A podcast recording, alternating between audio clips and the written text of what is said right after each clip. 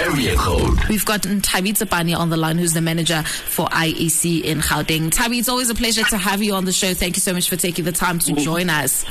Good morning and thank you. Tabi, can you please tell us more about the plans that you have um, for voting come the 29th of May? On your statement, you did say that by the 23rd, you anticipate to see 23,000 polling places um, available for examination. What kind of examination is this? What happens is um, uh, with every election, there are milestones, as the CEO articulated in the media briefing on Monday. Now, the polling stations are places where we vote. What happens then is that uh, um, the country must uh, must publish the names of these polling stations, and the members of the public are um, uh, will be having access to see them and know where they are. And uh, what we, we, ensure to do is to make sure that all these polling stations are in a good uh, condition. Those that are tents are also going to be erected at places that are accessible by by members of the community. So it is an opportunity to view all the voting stations that uh, that will be used for for elections come 29 of May. But also the most the most urgent and important thing is to impress that as we speak now from Friday, the um, opportunity has been afforded to all those who want to become candidates, both political parties and independents, to capture or to submit the details of their of their preferred candidates to the electoral commission. The system is open for, for them to do so, and they are also able to capture the required number of signatures for them to contest. So this process is going on up to the eighth um, the 8th of March. So you can see uh, by the look of things that we do not we do not have too much time to complete this particular task. So it is in the hands of political parties and interested independent candidates to make, sure that they are working hard on the system to make sure that they appear so that they can be on the on the ballot paper come the date. Mm-hmm. Well, Toby, um, there has been concerns about the fact that most political parties' colors as well as logos are similar um, to one another, which could possibly create confusion for the voter. Has that been addressed by the IEC? Um, you see, the, when political parties are registered to contest or to become political parties in the database of electoral commission, there's a process that gets followed. So, uh, political intending political parties are required to advertise their intention to register with the electoral commission. They are given a period of time to advertise either in the circulating newspaper or in the government gazette, and that happens all the time. This is an opportunity for for other parties who might feel that the logo is similar to ours or the the colors are similar to us, to submit an objection to the Electoral Commission, objecting to the inclusion of such a party into the database of Electoral Commission. So once that process has concluded, we have no leg to stand on and say, nah, this one looks like that one. Because it's, it's a responsibility of parties to object. So if they don't object, there's nothing we can do. As a result, we see similar colors on the on the ballot paper uh, and uh, on of parties uh, uh, becoming prominent in the in, in ensuing years. So that is the task of, of uh, aggrieved political parties to make sure that they monitor the intention of other parties in newspapers, particularly in government gazettes, and just stop that before it gets it gets concluded by the electoral commission. So at this at this moment. Uh, I can assure you there's absolutely nothing we can do unless this matter is adjudicated in court and the court comes to a determination.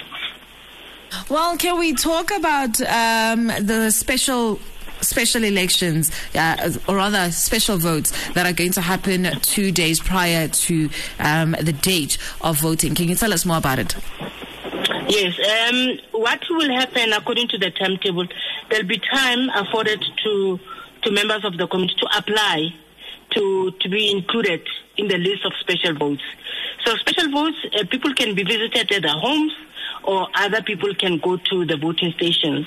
You see, this opportunity is afforded to people who will be working maybe on the day of elections or people who are not able to walk, people who are infirm, people who are old, people who are not able to walk to the station uh, on the day of election. So they must apply and uh, that process is going to go on and close at a particular time. I don't have the timetable right here with me, but once it's closed, the, all those names will be captured into the system, and a, a list of all applicants successful applicants, in other words, will be made available and those people will be visited and the voting stations will be open from the 27th and the 28th of, um, of, of May to afford them the opportunity to come to the station or be visited at home.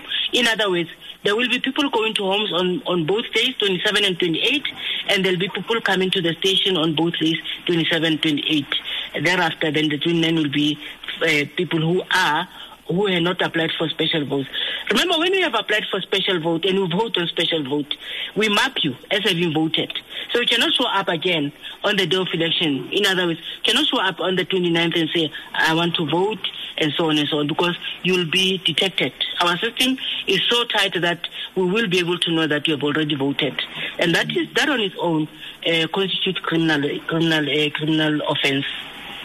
When it comes to people going to houses, um, what measures have you taken in place to make sure that there will be no rigging of votes or anything like that? Um, rigging of votes, I'm not sure how, but let me explain this. When people go to homes, uh, our staff members go to homes, they are, they are accompanied by political parties.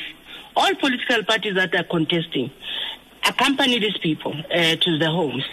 Now, uh, when they get to the homes, the voter votes, and when they, after they've uh, marked their ballot paper in secret in the house, um, then we, we take the ballot paper without checking who they voted for. The voter himself or herself will fold the ballot paper. Remember, in this case, it will be three ballot papers. They'll fold ballot papers, put each one in the in the envelope, one small envelope, one big envelope. On top of the big envelope, there will be a space to to to write down the ID number. Right now, once those envelopes have been inserted in either the, the, the carry bags that we'll be carrying, or the yeah, it will be be the carry bags. When we get to the station with those ballot papers, in the presence of political parties, we then open the bags and crash out all the ID numbers of these envelopes and put them, uh, uh, take the ballot paper in the envelope and put them in the ballot box at the station. So uh, the secrecy of the ballot of the voter is, is guaranteed.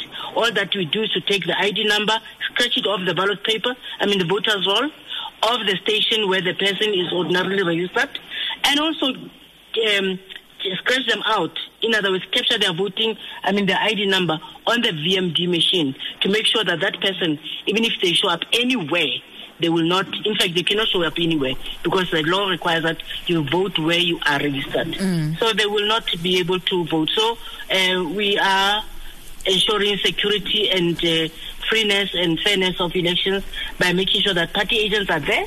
They can never be voter rigging, or I don't know what that means, but uh, that is the transparency that we afford mm. all our, our, our voters. Well, we only have a minute, but quite quickly, um, you also mentioned in your statement that the app has a couple of issues.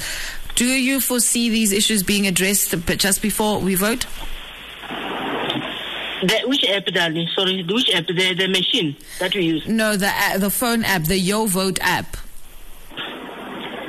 Oh, okay. Remember now, um, there are no issues with the we, we, we, that we are working on this. Uh, by the time of voting, which is uh, uh, in in May, everything will be in place, all will be sorted, and the VMD itself is battle ready, and we will be able to, to carry out our work as as we should. So everything will be sorted come election time. Hmm.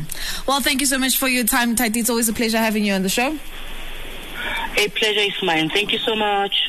Her name is Nthabi Tsipane, and she is the manager for IEC in Gauteng.